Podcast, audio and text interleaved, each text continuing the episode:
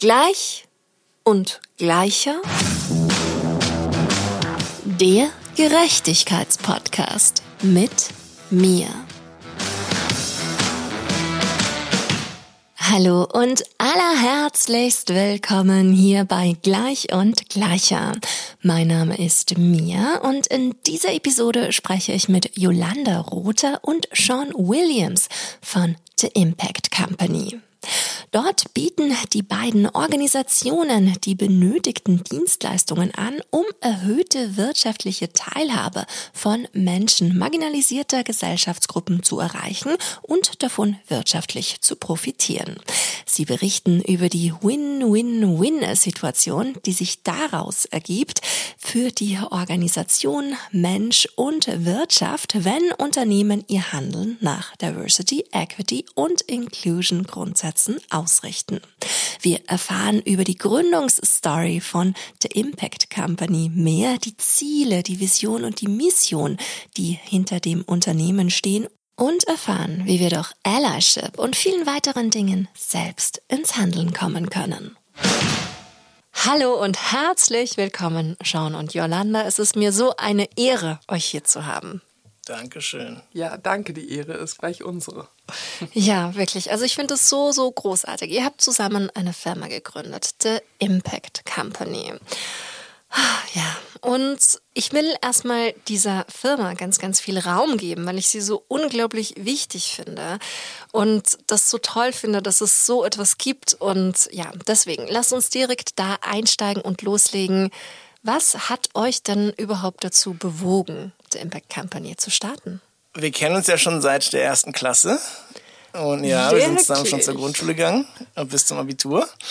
Und ähm, wir hatten uns einfach vor einigen Jahren so ein bisschen wieder über einen Freundeskreis ne, wieder irgendwie mehr Kontakt gehabt und hatten ähm, beide parallel verschiedene Ideen grob in die Richtung, die wir jetzt dann auch umgesetzt haben zusammen und haben, glaube ich, zwei Jahre lang immer, wenn wir uns gesehen haben, irgendwie gesagt, ne, das und das passt eigentlich auch zusammen, kann man das nicht zusammenbringen. Und dann haben wir nach dem Mord an George Floyd gesagt, das ist doch was, irgendwie, was wir jetzt einmal umsetzen müssen.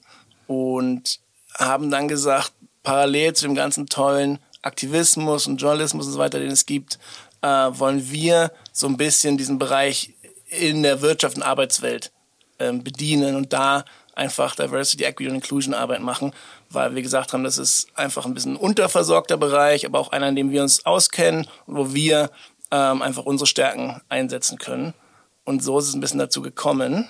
Ja, genau. Also das ist wirklich eine ähm, ziemlich witzige ähm, Gründungsgeschichte. Ähm, also angefangen von, wie Sean es gerade schon gesagt hat, dass wir uns einfach ewig schon kennen, bis hin, dass wir uns dann immer mal wieder über den Weg gelaufen sind und ähm, einfach über Erfahrungen ähm, ausgetauscht haben. Und dann, ähm, nachdem die Pandemie auch im Jahr 2020 startete, mein Arbeitsvertrag ähm, ausgelaufen ist und bei Sean auch sich so ein Fenster eröffnet hat, ähm, wo es hieß, jetzt oder nie wollen wir es mal in die Selbstständigkeit ähm, wagen, in das Gründungstun wagen, haben wir dann uns nochmal hingesetzt und wirklich ein halbes Jahr lang erstmal überlegt, ähm, welchen Beitrag wir wirklich leisten können. Schnell war der Name The Impact Company auf dem Tisch und dann war aber auch, okay, womit füllen wir das Ganze? Ähm, und dann haben wir überlegt ähm, und gesehen, auch über den großen Teich, okay, es gibt ähm, relativ viel Dienstleistungen im amerikanischen, englischsprachigen Raum, der ähm, Unternehmen und Organisationen ähm, zur Seite steht und die berät ähm, in Sachen Diversität. Ähm, also von der Diversitätsstrategie bis hin zu dem inklusiveren Recruiting, bis hin zu Creative ähm, Angeboten. Und das war dann für uns auch so der Aspekt, wo wir gesagt haben, das sehen wir hier im deutschsprachigen Raum nicht. Ähm, und das ist wirklich auch ähm, das, wo wir unsere Erfahrungen reinbringen können, unser Know-how reinbringen können. Ähm, lass uns doch darauf fokussieren. Und es war wirklich dieser Gedanke, dass wir das Ganze strukturell angehen wollen, dass wir einen Hebel betätigen wollen, ähm, wo unterrepräsentierte Menschen, Menschengruppen davon profitieren können, wenn Unternehmen Diversität priorisieren und gleichzeitig die Unternehmen auch davon profitieren können, also da auch ein wirtschaftlicher Faktor drin ähm, vorkommt, ähm, wenn das Thema profitiert wird. Das heißt, wir haben darin eine äh, Win-Win-Win-Situation gesehen. Cool, cool. Und jetzt habt ihr ja gerade auch schon gesagt, Diversity, Equity und Inclusion. Und ich versuche hier das Gespräch auch immer so niederschwellig wie möglich zu halten. Und ich weiß, dass die ähm, Gleich und Gleicher Ultras das natürlich längst wissen, was sich hinter diesen Wörtern verbirgt. Aber gleichzeitig ist es, finde ich, auch immer wieder, man kann das nicht oft genug sagen. Ähm, wollt ihr vielleicht auch nochmal jetzt gerade in Bezug auf eure Unternehmens, auf euer Unternehmen nochmal darauf eingehen, genau, was das für euch bedeutet und wie ihr das lebt, intern und dann auch entsprechend nach außen vermittelt. Es waren super viele Fragen, ich weiß, aber ihr dürft euch eine aussuchen. Ja, ich kann mal anfangen. Also Diversity, Equity, Inclusion ist natürlich oft einfach so ein Synonym oder Dachbegriff, nicht? Und manchmal sagen wir einfach nur Diversitätsmanagement oder DEI oder, oder einfach nur Diversity und Inclusion. Ähm, was wir unter den drei Begriffen einzeln so ein bisschen sehen, ist, dass wir oft sagen, einfach Diversität ist erstmal nur einfach das Vorhandensein von Unterschieden in einem Raum, sei das jetzt physisch oder digital oder im, im Sinne von einer Organisation. Inklusion ist dann so ein bisschen wie diese verschiedenen Menschen oder Gruppen sich einfach als, auch als Teil des Ganzen sehen. Und Equity ähm, stellen wir hinten an, weil es ein bisschen am schwersten zu beschreiben ist. Es ist aber auf Deutsch würde man vielleicht sagen Gleichstellung oder Chancengleichheit, ja, also abgegrenzt eben zu Gleichbehandlung, sondern dass wir wirklich schauen, wie können wir Ressourcen so verteilen, dass die Teilhabe von allen gleichermaßen gesichert ist, eher als zu sagen, dass wir die Ressourcen an alle genau gleich verteilen, damit wir einfach da so ein bisschen diesen Knackpunkt schaffen, dass am Ende alle in der gleichen, in gleichermaßen eine Chance haben, am selben Ziel anzukommen und eben Teil eines Ganzen zu sein. Genau. Und ähm, diese Begriffe ähm, sind für uns, ähm, wir sehen sie halt einfach sehr viel. Die sind die Begriffe, die man in diesem Unternehmenskontext auch sehr viel hört. Man kann das vielleicht auch sogar als eine Antwort auf Antirassismus verstehen, wenn man so möchte. Ähm, aber im Grunde geht es erstmal darum, ähm, dass man mit diesen Begriffen ähm, ein Einfallstor hat, um ähm, sich auszutauschen. Die Begriffe, wie wir es auch feststellen, wandeln sich auch. Wir haben schon viel auch gesehen, gehört, die Begriffe ähm, werden erweitert um ein B. Das B steht dann für Belonging. Das ist dann dieser Aspekt, ähm, wenn man Inclusion weiterdenkt, ähm, dann geht es wirklich um eine Zugehörigkeit und ein ähm, dass jede Person erwartet wird, auch in einem Raum und dass es einfach wirklich dieses Gefühl von ähm, ja, Zugehörigkeit in, in dem Sinne gibt. Ähm, aber es gibt auch zum Beispiel den Begriff ähm, Justice, der noch hinzukommt, wo es darum geht, dass man Veränderung wirklich erst auf einer legalen Ebene ähm, auch schaffen kann, wenn man diese Veränderung strukturell angehen möchte. Genau, also es sind ähm, verschiedene Begriffe, ähm, die dazu beitragen, ähm, dass man einfach im Gespräch ist, wenn es um das Thema ähm, Diversität im Größeren geht. Mhm, mh. Ja, ich finde es irrsinnig spannend, gerade auch über diese Begriffe nachzudenken und weil du es auch gerade erwähnt hast, wie sich dann auch ähm, ja die Bedeutung so ein Stück weit auch wandelt jetzt so. Ich glaube, es hat auch mit so einem zunehmenden Bewusstsein dafür einfach zu tun. Würdet ihr auch generell auf einer übergeordneten Ebene sagen, dass das Bewusstsein dafür, dass das wichtig ist, steigt? Definitiv ähm, steigt das Bewusstsein dafür. Ähm, das sehen wir einfach auch an der ähm, Höhe der Anfragen, die wir bekommen ähm, und dass diese Anfragen wirklich aus sehr vielen verschiedenen Bereichen kommen. Von der Privatwirtschaft bis hin zu ähm, Non-Profit-Unternehmen ähm, oder auch kleineren Theaterhäusern zum Beispiel. Ähm, und von daher gibt es da ein ähm, relativ breites Bewusstsein für, für eben dieses große Thema. Ich würde auch sagen, wenn man von Diversität spricht im deutschsprachigen Raum, wird das häufig gleichgesetzt mit mehr Frauen in Führungspositionen. Ähm, aber ich glaube inzwischen zumindest ist das in meiner Wahrnehmungswelt, in unserer Wahrnehmungswelt so, ähm, wird da auch Diversität nochmal in all ihren Facetten verstanden. Und wenn man von Diversität in all ihren Facetten spricht, geht es ja wirklich auch um diese, ähm, ich glaube, es sind sieben Diversitätsdimensionen, wo es auch um die Herkunft geht, wo es ums Alter geht, wo es um die körperlichen ähm, Fähigkeiten geht ähm, und so weiter. Also das sind ähm, doch nochmal ein, das, das heißt, es gibt da schon nochmal ein größeres Verständnis ist, ähm, was alles zum Thema Diversität gehört. Und das ist natürlich für Unternehmen, die auch ein Interesse daran haben, dass die Mitarbeitenden äh, bei ihnen bleiben. Vor allem in diesem Zeitpunkt, wo ähm, sich auch wirklich vieles verändert und wo Mitarbeitende auch viel mehr noch Ansprüche an ihre ähm, Vorgesetzten, an ihre ähm, ja, Arbeitgebenden haben, ähm, doch nochmal ein relativ wichtiges Thema. Das ist, ähm, glaube ich, schon prioritätsmäßig nochmal an eine höhere Stelle gerückt. Ähm, Genau, ich glaube, es gibt auch noch ein paar politische Dimensionen, die sicherlich auch mit reinspielen, dass einfach auch, ähm, ich glaube, man sich als zukünftigen Mitarbeitenden ähm, oder auch bestehende Mitarbeitende sich auch einfach Gedanken machen, wie positioniert sich das eigene Unternehmen zu gewissen Punkten, ähm, aber im Grunde ähm, ja, ist das, glaube ich, schon etwas, was nochmal für ähm, ArbeitgeberInnen schon in den Fokus gerückt ist und auch für diejenigen, die arbeitnehmend sind. Mhm. Ich würde auch noch ergänzen, dass ich glaube, so leicht nachgelagert kommt leider auch ein starker Gegenwind immer mehr auf. Nicht? Also ich glaube, in der gerade Wirtschaft und Arbeitswelt ist es noch sehr, sehr eine positive oder ein bisschen Aufbruchsstimmung und eine Art, ne, irgendwie eigentlich HR-Abteilung und so haben das total eigentlich verinnerlicht, dass das auch ein Wirtschaftsthema ist.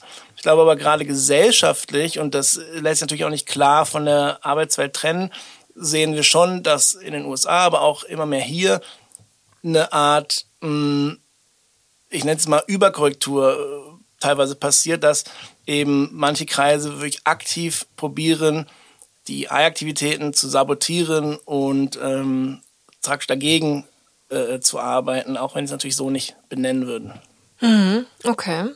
Ja, da kann ich auf jeden Fall zustimmen. Ähm, wir sprechen ja auch viele englische Begriffe gerade aus, ähm, weil eben vieles aus dem ähm, anglosächsischen Raum stammt, ähm, vieles aus den USA und UK auch kommt.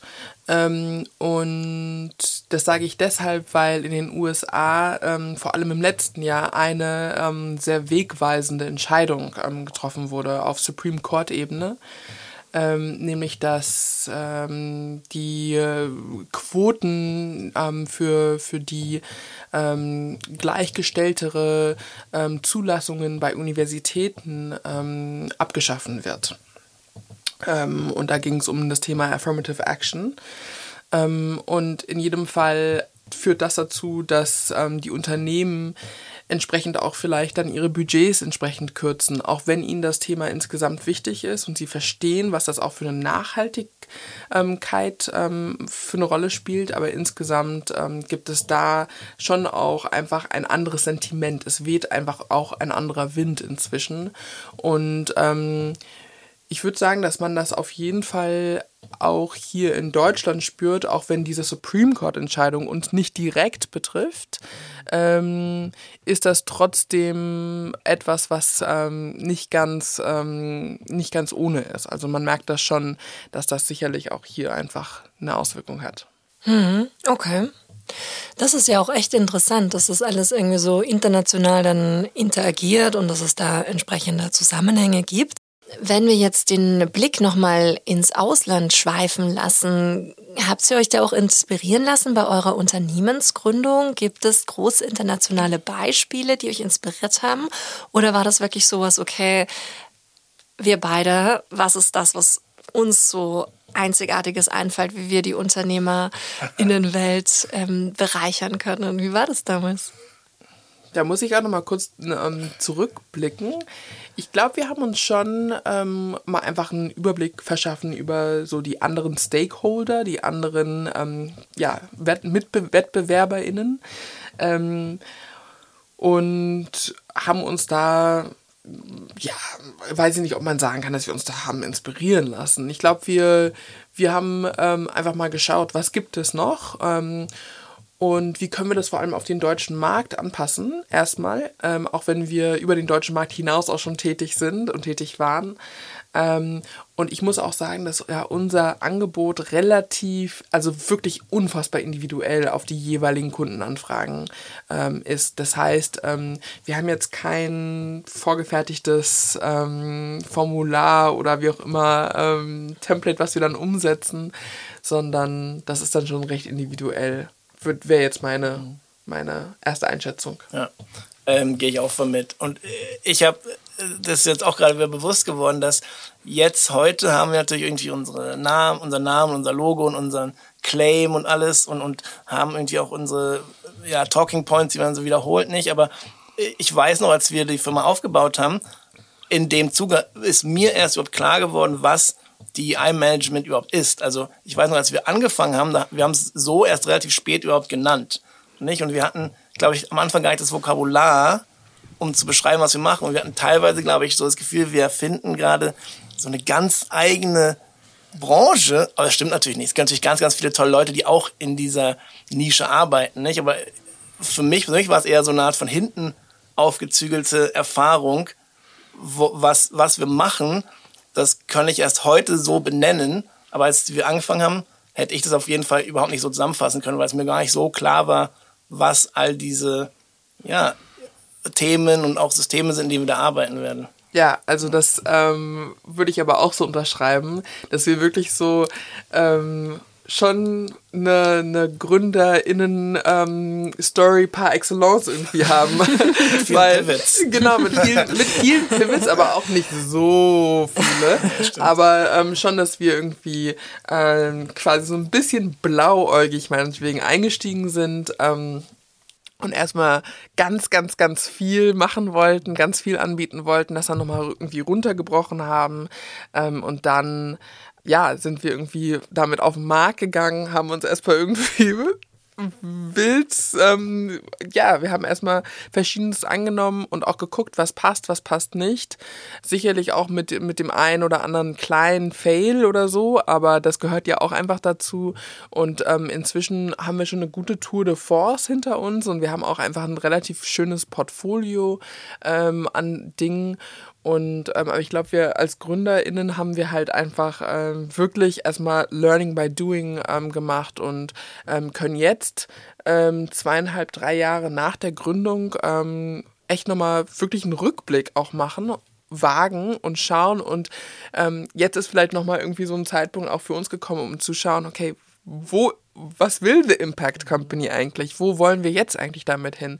Also ich glaube, es ist ein ganz spannender Punkt für uns jetzt auch, ähm, um, um das nochmal vielleicht tatsächlich zu schärfen, zu weiten, ähm, auch weiter zu wachsen, vielleicht auch weiter zu schrumpfen. Who knows? Müssen wir mal gucken. Wir haben ja auch noch unser Miro-Board, wenn du dich erinnerst, von vor vielen Jahren. Ne? Das sieht aus wie eine, weiß nicht, wie eine, wie eine Stadtkarte ne? mit lauter Ästen und, und, und, und, und, und eine Abzweigungen, wo wir wahrscheinlich einen winzigen Zoom so jetzt umgesetzt haben von tausend ja. äh, äh, anderen Optionen, die wir natürlich auch noch gerne unter diesem Dach machen wollen, aber erstmal, genau, mussten wir uns einfach mal auf diese eine Sache konzentrieren. Ja, cool. Und vor allen Dingen, euch gibt's ja noch nicht so lange und ich finde ja auch gerade so das Portfolio, was ihr jetzt aufgebaut habt und auch wie divers dieses ist. Also ich erinnere mich jetzt mal an Netflix oder an die Kultur- und KreativpilotInnen, um jetzt mal zwei zu nennen, die schon total unterschiedlich sind.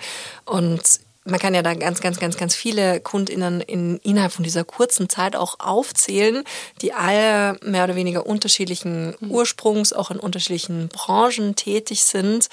Das finde ich ja auch sehr, sehr bemerkenswert, dass euch das innerhalb von so kurzer Zeit gelungen ist, da auch wirklich im um nochmal das schöne Wort divers aufzugreifen, in so diversen Unternehmensumfeldern auch aktiv zu werden. Wie ist euch das gelungen?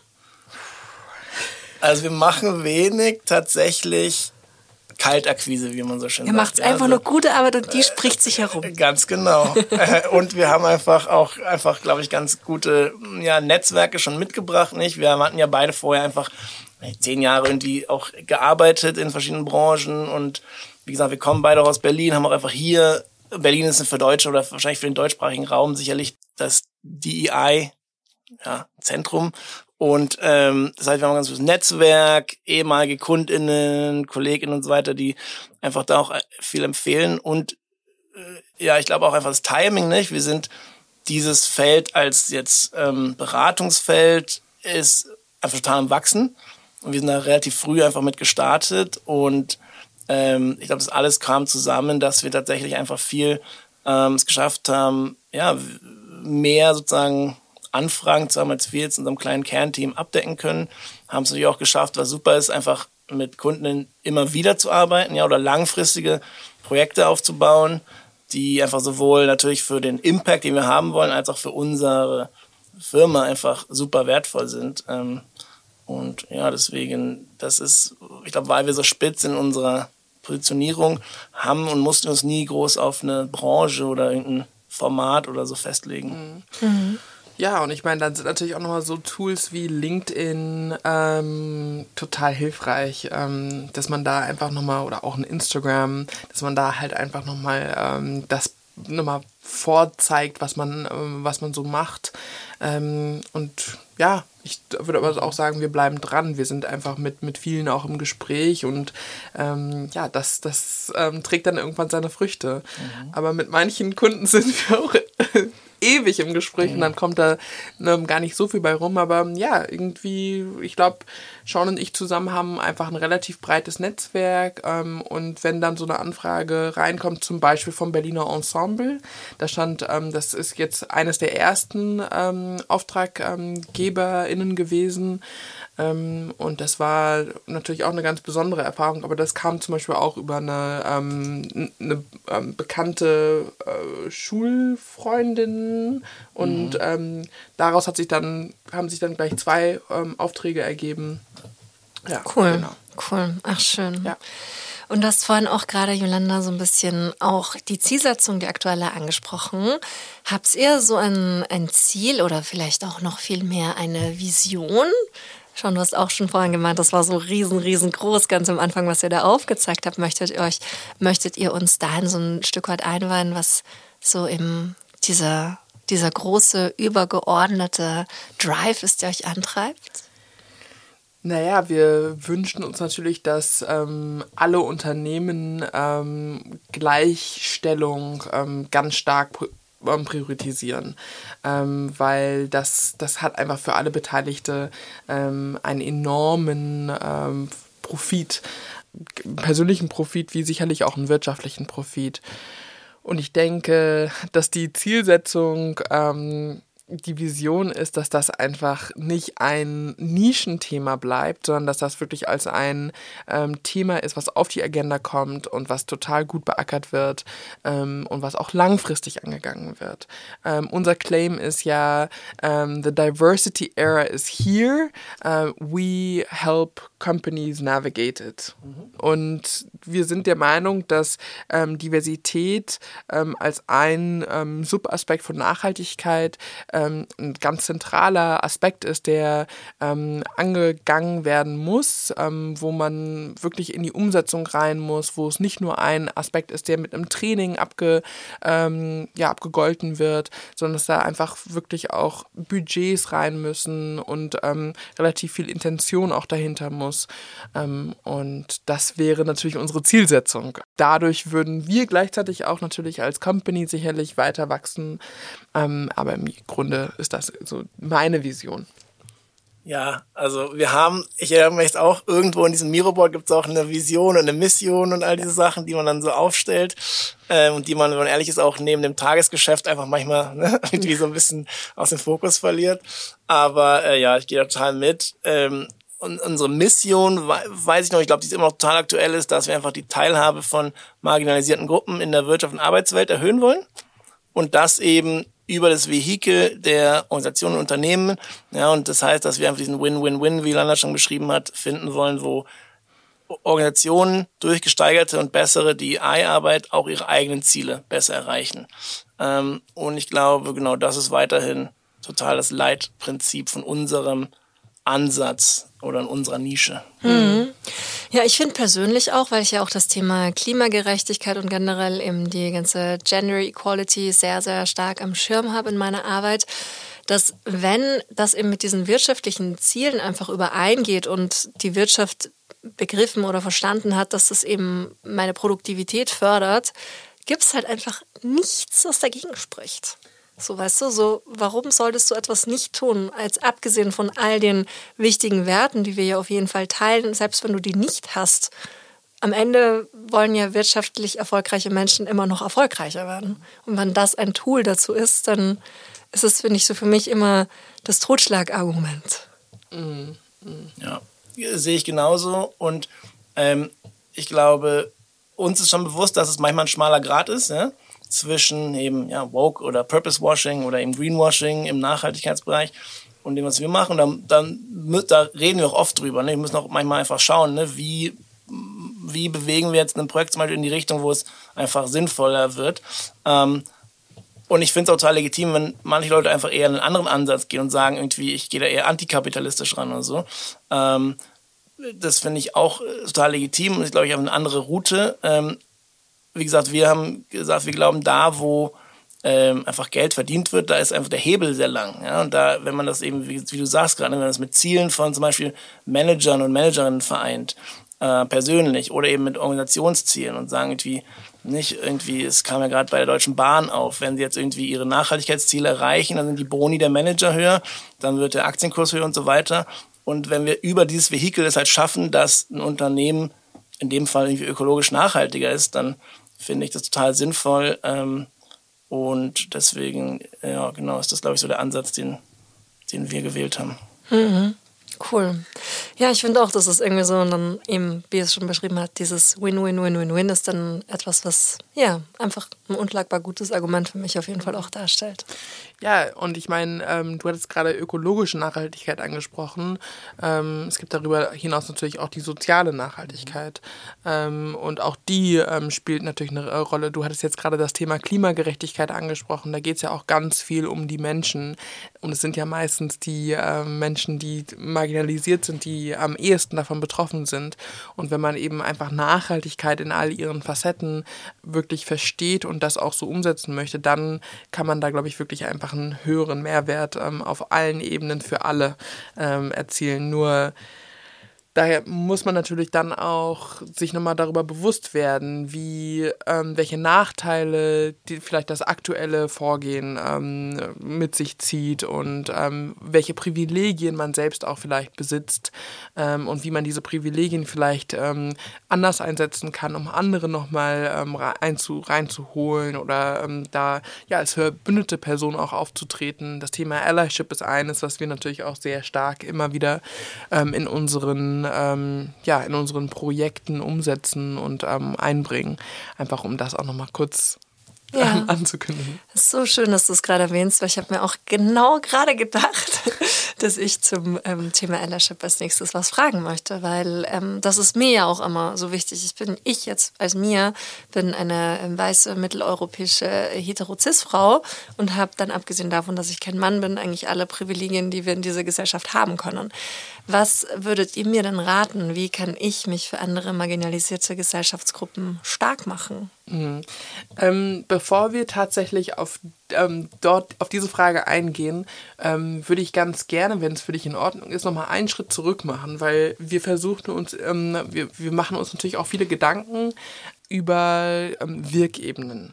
Und ich glaube, das ist, glaube ich, ein schöner Takeaway auch für alle Hörenden, ähm, sich nochmal über die Wirkebenen ähm, einfach etwas ähm, klarer zu werden. Also, wenn wir von Wirkebenen sprechen, dann unterteilen wir das eigentlich in drei Ebenen.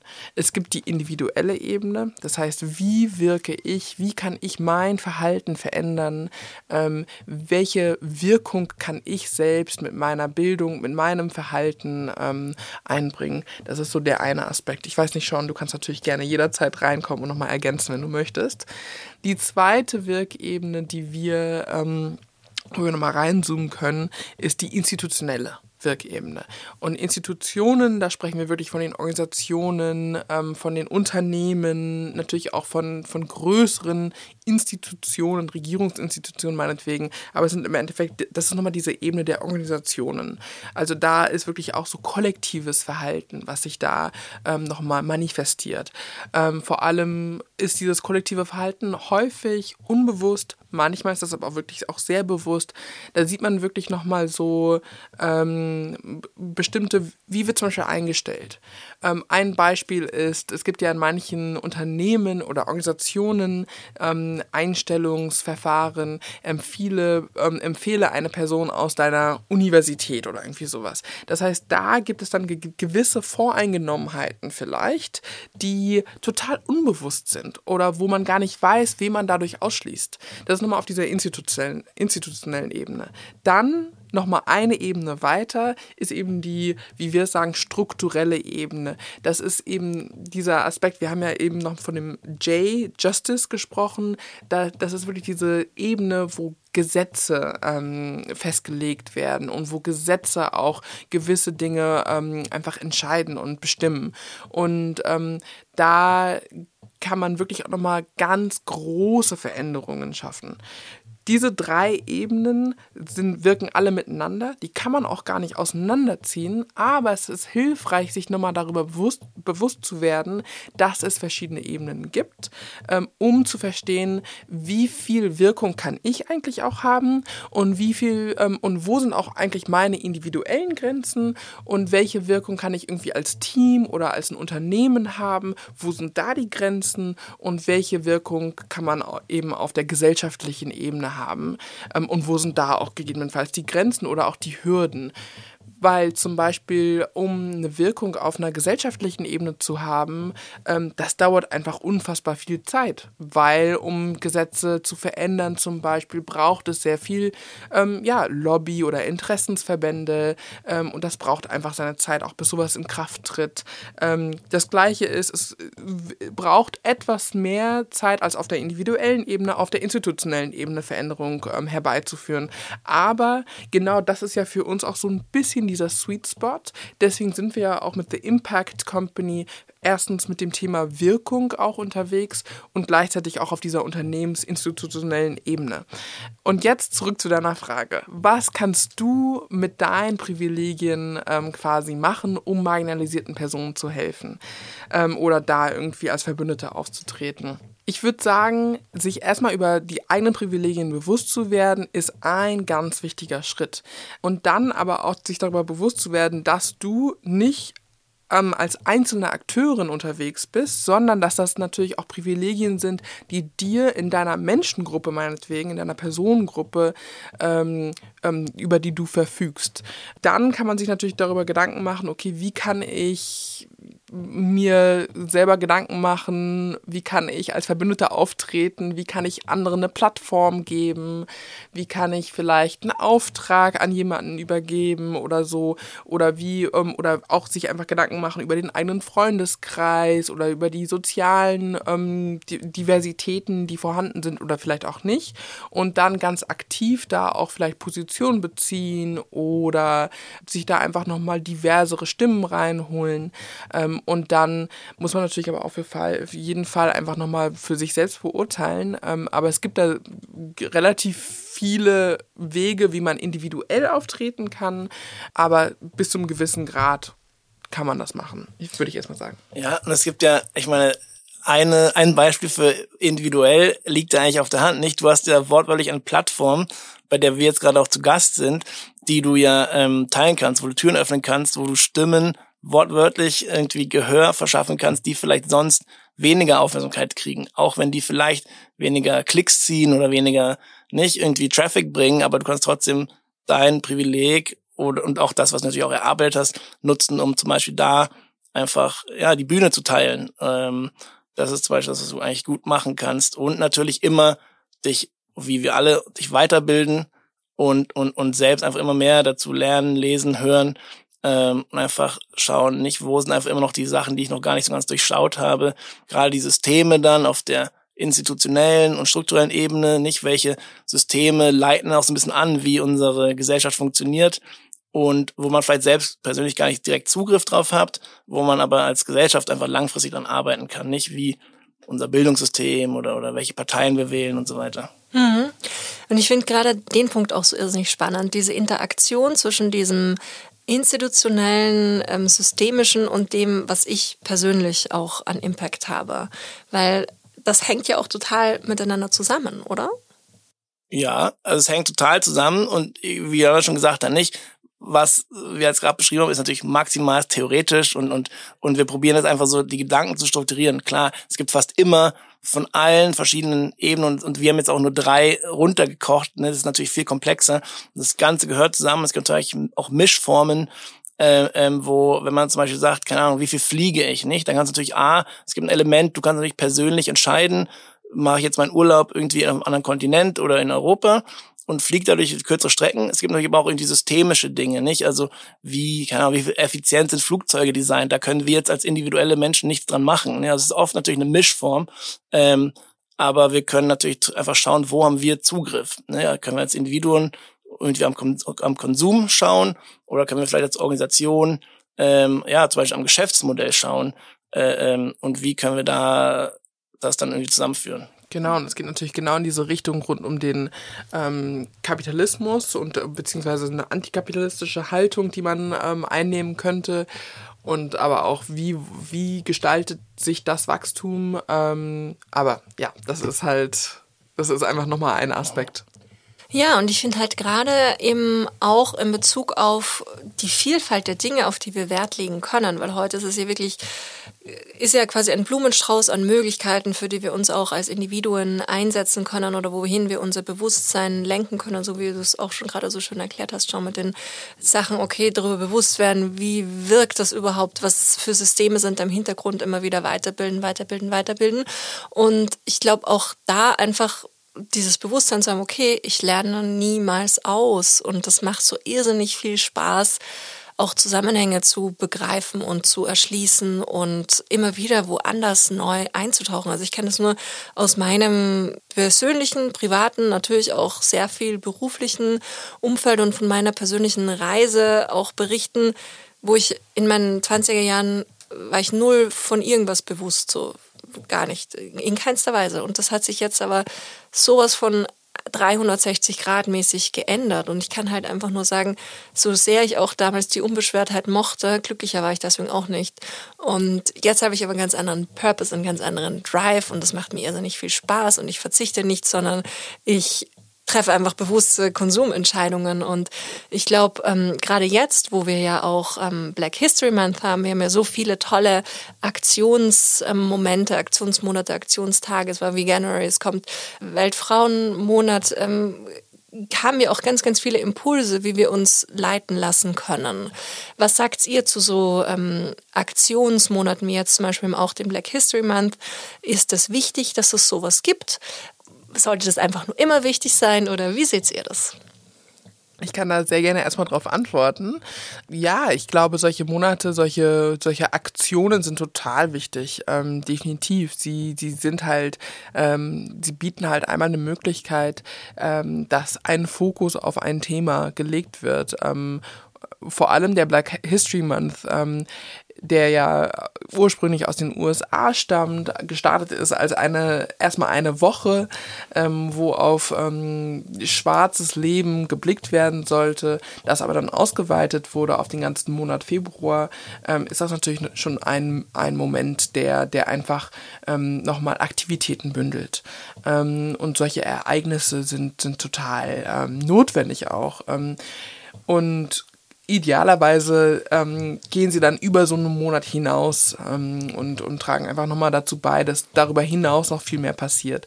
Schwierig ist es natürlich, wenn, wenn ähm, ein Unternehmen zum Beispiel sich ähm, ausschließlich auf so einen Monat setzt, nehmen wir zum Beispiel den Pride-Monat mhm. ähm, und dann irgendwie da die, ähm, die Regenbogenflagge hisst ähm, und ähm, irgendwie sich, keine Ahnung, Likes zum Beispiel auf den sozialen Medien ähm, abholt und das einfach dabei dann belässt.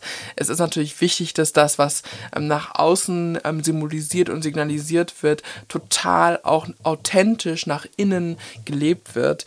Und genau das ist aber aber die Arbeit im Endeffekt und das Angebot, was wir ja mit The Impact Company auch ähm, ja, dabei, mhm. darbieten. Es ist auch, glaube ich, wenn man das in so einer Art, ein bisschen eine Art irgendwie Zeitstrahl schaut oder in so eine Art Reifegradmodell von zum Beispiel Organisationen ist, da schauen wir oft so ein bisschen den Schritt von Awareness zu Action, also von äh, Bewusstmachen hin zum Handeln, nicht? Und ich glaube, Dinge wie Black History Month oder Pride sind total gut für äh, zum Beispiel Awareness zu schaffen, ja, also Bühnen äh, äh, ähm, bieten und Aufmerksamkeit schaffen und auch einfach einen Fokus drauf zu legen. Sie sind aber weniger irgendwie dazu dann geeignet, im nächsten Schritt auch irgendwie ne, systemisches Handeln und, oder, oder systemisches Organisationsdesign anzuleiten. Da muss man halt dann den nächsten Schritt gehen, nicht? Aber ich glaube, für diesen einen Bereich sind die total wichtig und legitim. Es muss halt dann weitergehen. Jetzt hast du auch gerade was super Wichtiges angesprochen in meinen Augen, worüber ich auch echt viel nachdenke. Genau dieser Weg zwischen Awareness und Action. Also ich bin mir einer Sache bewusst und ich richte auch meine Handlungen danach aus. Was sagt ihr dazu? Ihr seid ja Expertinnen gerade auch auf institutionell, auf Unter Organisationsebene. Ja, wie sind eure Erfahrungen? Wie können wir vielleicht auch, um es nochmal für die Hörerinnenschaft greifbarer zu machen, auch mehr selber ins Handeln kommen, wenn wir uns Dinge bewusst sind? Als, ein, als einzelne Person meinst du? Also, für mich persönlich wäre es total wichtig, dass ich erstmal irgendwie ein Gefühl von Sicherheit habe mit der Materie. Dass ich, habe ich mich genug informiert, genug gebildet oder weitergebildet, verstehe ich, wovon ich da rede das ist mir persönlich, ich glaube, das ist auch ein guter ja, Grundsatz wahrscheinlich für alle Leute da draußen ähm, als Fundament. Und ähm, dann, glaube ich, kann man, wie gesagt, im Kleinen anfangen. Man kann in alltäglichen Situationen anfangen und einfach die Zugänge, die man hat, wie zum Beispiel du den Podcast ja, äh, äh, Dinge öffnen. Äh, man muss, glaube ich, gar nicht jetzt irgendwie unbedingt eine, eine Route gehen, nicht? Also manche Leute posten sehr gerne sehr viel Aktivistisches auf Social Media und das ist ja auch cool und wichtig für Aufmerksamkeit. Aber es muss ja nicht in diese Richtung gehen, nicht? Man kann auch irgendwie in einem ganz anderen alltäglichen Moment ähm, das machen. Man kann ähm, man kann spenden, man kann wählen, also man kann in ganz, ganz vielen, glaube ich, Schritten auch schon ins Handeln gehen oder vielleicht geht man auch schon ins Handeln und man ist noch gar nicht sich dessen bewusst. Und ja, darauf würde ich, glaube ich, aufbauen. Und ich würde mal aus institutioneller Sicht ähm, draufblicken. Ähm, ich glaube, da ist natürlich auch nochmal ein ganz langer Hebel. Ähm, zum Beispiel, dass man eine Art ähm, ja, Status Quo-Analyse betreibt. Einmal schaut, ähm, wie ist zum Beispiel die Belegschaft? Ist sie relativ divers? Ähm, und wenn ja, was sehr wahrscheinlich sein wird, wie, wie divers? Ähm, und das ist nicht immer ganz so leicht, das auch ähm, zu, nachzufragen, zu forschen dazu. Aber ich denke, ähm, das ist ja auch das, was wir mit The Impact Company tatsächlich am umsetzen können und auch umgesetzt haben bereits, dass man erstmal einfach so einen Status quo hat. Und ähm, das ist zum Beispiel ein schöner Punkt, mit dem man einsteigen kann. Aber gleichzeitig, wenn man dann als Institution, als Organisation sich Gedanken macht, wie man neue Talente zum Beispiel dazu gewinnen möchte, ähm, guckt man in den üblichen ähm, Pools oder möchte man diese Pools vielleicht auch nochmal erweitern? Das ist zum Beispiel ein Schritt, um ähm, von der Bewusstmachung in die Umsetzung zu kommen. Und wie, wie sind diese Ausschreibungen auch gestaltet? Sind sie inklusiv gestaltet, so dass sie ähm, von ähm, Menschen mit Behinderung Ernährung bis hin zu Müttern in Teilzeit ähm, einen ähm, ansprechen? Oder ähm, wie genau ähm, kann man da nochmal mit dem Wording umgehen, damit das alles ähm, ja inklusiver gestaltet wird?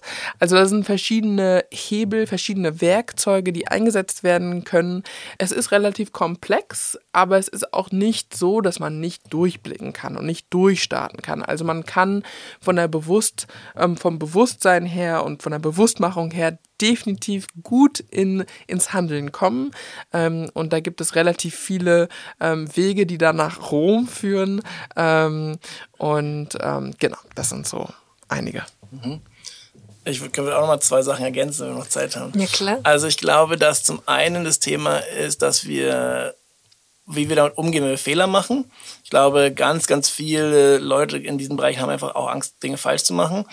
Und ich glaube, ähm, das führt dann gleich zum zweiten Thema Intention. Aber ich glaube, erstmal ist es wichtig, dass wir halt einfach in der Lage sind, für Fehler Verantwortung zu übernehmen, zu sagen, okay, okay da habe ich was falsch gemacht, das habe ich zwar mir nicht bewusst, tut mir leid. Und es wird auch wiederholt, was der Fehler war, aber dass man dann eben auch sozusagen irgendwie im nächsten Schritt auch einfach schaut, dass man einfach beim nächsten Mal besser macht. Und in den allermeisten Fällen ist es dann, glaube ich, auch in Ordnung. Ja, also ich glaube, wir machen alle andauernd Fehler. Ähm, und ich glaube, es ist einfach ganz wichtig, dass wir da so ein bisschen mehr eine, eine gesundere Fehlerkultur auch irgendwie finden.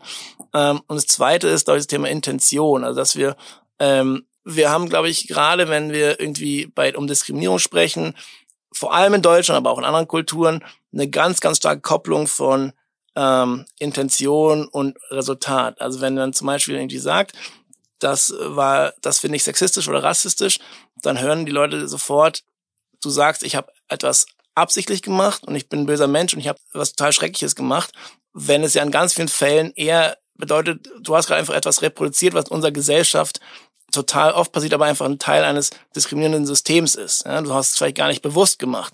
Und dass wir auch da anfangen zu verstehen, Intention ist überhaupt nicht irrelevant, aber es ist ähm, schon wichtig äh, zu verstehen, dass eben die Systeme nicht allen Leuten immer bewusst sind und dass wir da dann so ein bisschen schaffen, das zu entkoppeln und sagen, okay, das ist einfach eine, kann auch eine, einfach eine ganz sachliche Analyse sein und sagen, hey, dieses Wort, was du gerade benutzt hast, auch wenn es gar nicht bewusst war, das irgendwie erzeugt halt das folgende Resultat, egal wie du es gemeint hast. Gleichzeitig äh, gibt es ja auch einen Weg, dass wir einfach dieses Wort irgendwie ersetzen durch ein anderes und dann können wir auch einfach weitermachen und dann ist auch okay. Ähm, also die sind sozusagen zwei so Themen, die wir auch nochmal total mhm. angehen können mhm. und sollten. Ja, voll. Ich glaube, dass auch diese positive Fehlerkultur, Offenheit und immer wieder auch diese Bereitschaft, selber dazu zu lernen. Und ja, das ist ja auch was total Schönes und Bereicherndes am Ende, damit davon auszugehen. Nicht selber perfekt zu sein, gut, wer tut es schon, aber ja, voll. Ihr seid ja hier in einem Gerechtigkeitspodcast und da darf die eine Frage nach eurer ganz persönlichen Definition, und das interessiert mich bei euch beiden wirklich ganz besonders, von Gerechtigkeit natürlich nicht fehlen. Was würdet ihr sagen? Wie definiert ihr Gerechtigkeit für euch? Also ich habe tatsächlich angefangen zu googeln in Vorbereitung auf heute. Und dann kamen dann irgendwelche äh, tausendjährige Philosophen auf. Dann habe ich es schnell wieder zugemacht. ähm, ich, also eine ganze Definition würde ich mir fast nicht anmaßen, aber ich glaube, ein Aspekt, den ich glaube ich betonen würde, ist halt, dass wir darauf achten, dass irgendwie eigene Vorteile nicht auf Kosten, ja, nicht auf Kosten anderer oder durch Nachteile anderer ermöglicht werden. Ja, dass wir schauen, ähm, da sind irgendwie unsere Welt, in der wir leben, im ganz Kleinen, in unserer Familie, in unserem Freundinnenkreis, in unserer Arbeit, aber auch im Großen, ja, im, in unserem Konsum und so weiter, dass wir schauen, dass wir so gut wie möglich darauf achten, dass die Dinge, die uns Vorteile bringen, nicht auf den Nachteilen anderer ähm, oder nicht am Ende von anderen bezahlt werden müssen. Ähm, ja. Wow, ich habe meine Hausaufgaben nicht so gründlich gemacht. ähm, aber ich denke, wenn, wenn du mich jetzt ganz persönlich fragst, ähm, wie ich Gerechtigkeit ähm, vielleicht leben möchte. Oh, das ist voll die gute Frage. Das muss ich mir direkt aufschreiben. wie ich Gerechtigkeit ja, leben möchte. Ja, das ist voll gut. Ähm, das ist aber auch wirklich nicht eine leichte Frage zu beantworten. Ich würde für mich ist dieses ganze Thema rund um Gerechtigkeit nochmal neu entfacht, als ähm, ich selber jetzt vor, vor fast anderthalb Jahren Mutter geworden bin.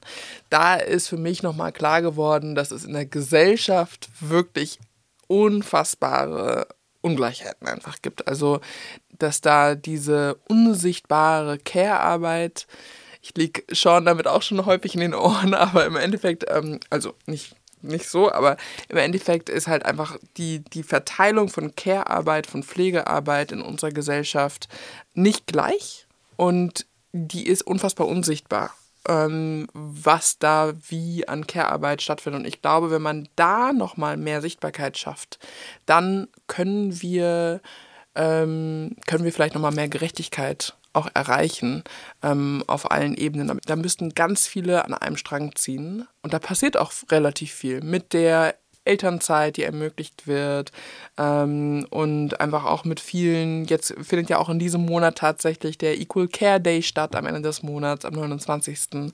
Ähm, und da passiert auch nochmal eine Sichtbarmachung. Ähm, aber dass man sich darüber nochmal bewusst wird, ähm, was das für eine Auswirkung haben kann und das Ganze auch nochmal dann auf einer intersektionellen Art und Weise zu verstehen, kann, glaube ich, wirklich dazu beitragen, dass man nochmal mehr ähm, ja, Gerechtigkeit ermöglicht. Hm, ja, 100 Prozent.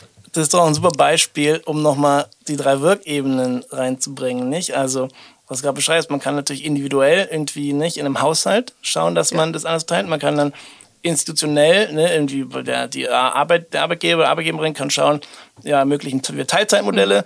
und unsere Gesellschaft oder strukturell nicht, wir können schauen, können wir unsere Rentenpunkte anpassen, nicht? Und, oder, oder andere, andere nicht, Krankenkassenbeiträge anpassen, etc. Also wirklich so systemische Dinge. Und das alles kann dann ja zusammen sowas ja, angehen. Hm, absolut, ja. Ja, voll. Also du hast da gerade auch ein Thema angesprochen. Ach, ja. Mhm.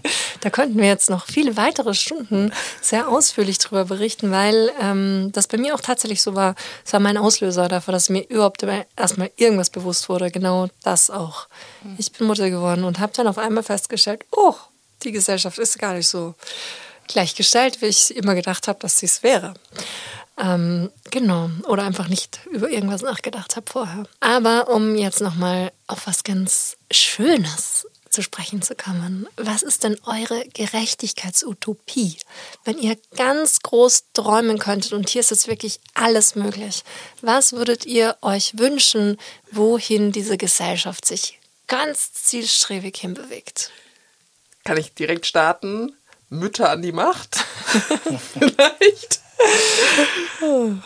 Ich glaube, da, da muss nicht viel mehr zu gesagt werden. Aber ich glaube, es gibt auch noch mal, ähm, oh Gott, ich meine, wenn wir über Utopien sprechen, dann kann, hört es ja nie auf. Man kann ja auch darüber sprechen, dass es, ähm, dass einfach Kriege aufhören, aber vielleicht ist das ein bisschen zu idealistisch, aber dass man ähm, auch nochmal einfach schaut, wie die Verteilung insgesamt in der Gesellschaft ist. Aber ich würde es vielleicht bei diesem einen Satz erstmal belassen. Ja, ja cool. Was sagst du schon?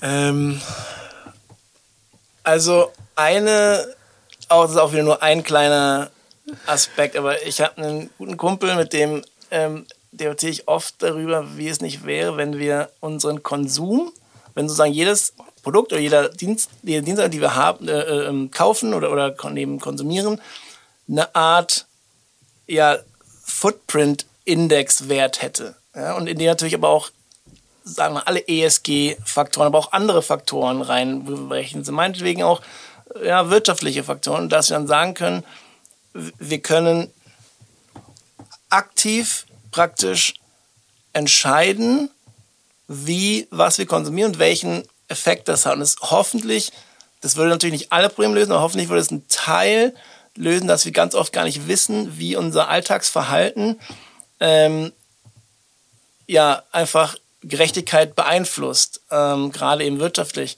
Und das ist so eine Sache, wenn, wo vielleicht, das ist sehr technokratisch, aber wo es eigentlich, wenn ich super, wenn wir, wenn wir mehr nachvollziehen könnten, was wir im Alltag konsumieren, sei es wirklich ganz simple Sachen wie welchen Stromanbieter wir haben, aber auch nicht andere Sachen. Es gibt ja zum Beispiel diese, diese ähm, Lebensmittelampeln, ja, die ist ja im ganz, ganz kleinen, natürlich auch nicht äh, perfekt umgesetzt, aber im ganz kleinen Versuchen die, glaube ich, nicht alle Leute erreichen, die aber manche Leute erreichen. Und wenn wir dann nachvollziehen könnten, wie unser Konsum was beeinflusst, das finde ich wäre eine coole Sache, die man vielleicht mittelfristig ja irgendwie digital angehen könnte.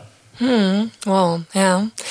Ich habe über genau das auch schon sehr, sehr viel nachgedacht. Unter anderem auch hier in unterschiedlichsten Gesprächen, weil ich glaube, dass das genau dieses Bewusstsein, okay, jeder und wirklich jede, jede, jede einzelne Kaufentscheidung, die löst etwas aus. Und wenn ich für etwas einen sehr geringen Preis zahle, zahlt dann irgendwo anders jemand auf der Welt die Differenz. Und das bewusst zu haben, egal was es ist, egal was es ist, wie gesagt, es kann der Kaugummi sein, es kann der Strom sein, es kann alles sein, weil es hat einfach alles einen Impact. Es passt voll gut, der Impact Company. Ja, voll. Und es könnten eigentlich alle Unternehmen positive Impact Companies werden. Mhm, auf jeden Fall. ja, mit diesem mit diesem Kreislauf an, okay, wir KonsumentInnen legen drauf Wert, wir Regierungen le legen drauf Wert und wir als Unternehmen, uns stellt sich gar nicht mehr die Frage, wollen wir da keinen Wert drauf legen, weil es einfach hm. ganz selbstverständlich ist, ohne dass uns jemand dazu zwingt, sondern es ist einfach so eine Norm. Das wäre vielleicht auch, ich sage eigentlich voll selten, was meine Utopie ist, aber das würde ich, das würde ich mir wünschen. Mhm. ja. Wow, super. Meine Güte, ich, ich gehe heute nach Hause und werde mir noch mal mehr Gedanken über Utopien machen. Aber ich das liebe Be Utopien. Ja. Utopien sind so schön. Cool. Aber ja. das Beispiel ist super. Stairway to Equality. Deine Steps zu mehr Gleichberechtigung. Und darauf aufbauend gibt es auch immer noch eine Mini-Kategorie, die nennt sich A Stairway to Equality. Wow.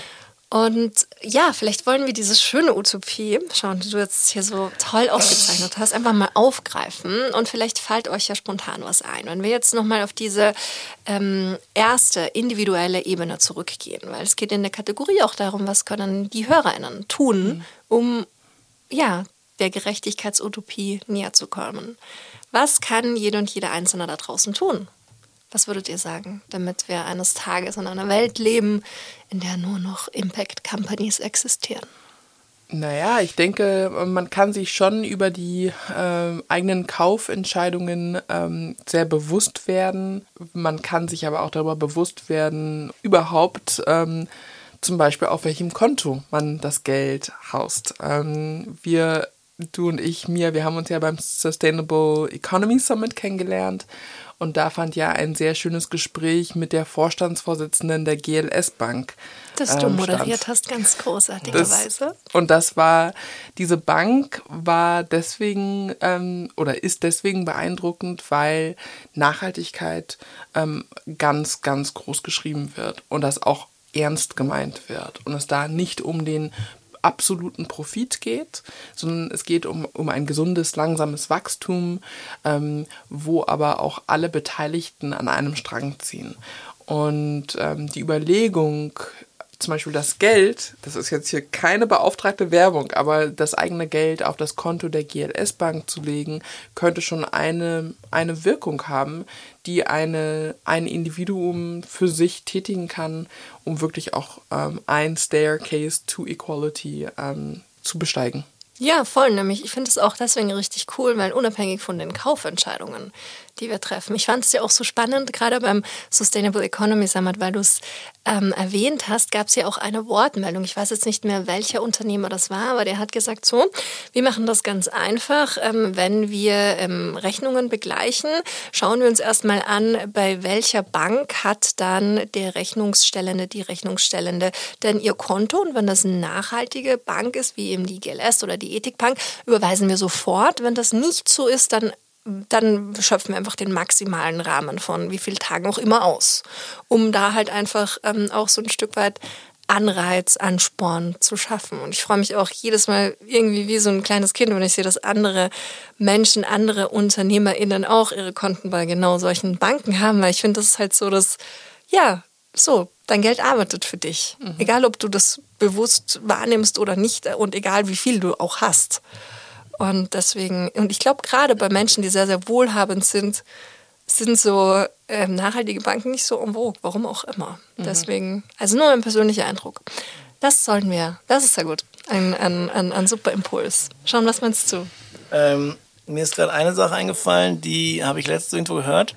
Da ging es darum, wenn man, die Übung war, schau in deinen ähm, Messenger-Dienst nach Wahl und geh mal die obersten ne, 20 Leute durch, mit denen du halt regelmäßig Kontakt hast und schau mal, wie viel entlang verschiedener Diversitätsdimensionen sind da wirklich vertreten.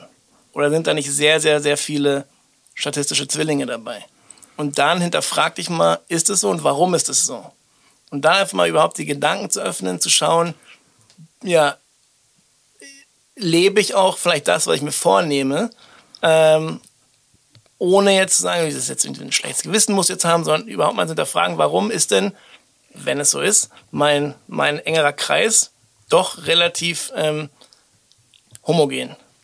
Ähm, und das ist, glaube ich, eine ganz witzige Übung, um zu gucken, okay, vielleicht gibt es ja doch so ein paar Privilegien, die das halt irgendwie verursachen. Und, und dann, glaube ich, kann man dann wieder über Sachen wie, ne, wie definieren wir wie Leistung und, und, oder Meritokratie und so weiter, wenn man schaut, okay, es gibt ja eigentlich schon so ein paar Systeme, die das anleiten. Ich habe mir nicht ausgesucht, dass jetzt irgendwie nur dieselben Leute in meinen engen Kreisen, sondern es ist halt einfach ein System, in dem wir leben, die es alles beeinflussen. Wow, cool. Ach, ich bin euch so unendlich dankbar, weil ich finde, das waren jetzt so viele extrem vielfältige Inputs, Denkanstöße und auch konkrete Handlungsempfehlungen, die wir hier aus dem Gespräch mitnehmen dürfen. Und ja, ich danke euch einfach nur für diese bereichernden Gedanken, für den Austausch und generell einfach für euer ganzes Schaffen und Tun. Vielen, vielen Dank. Vielen, vielen Dank an dich, Mia. Danke für die Einladung.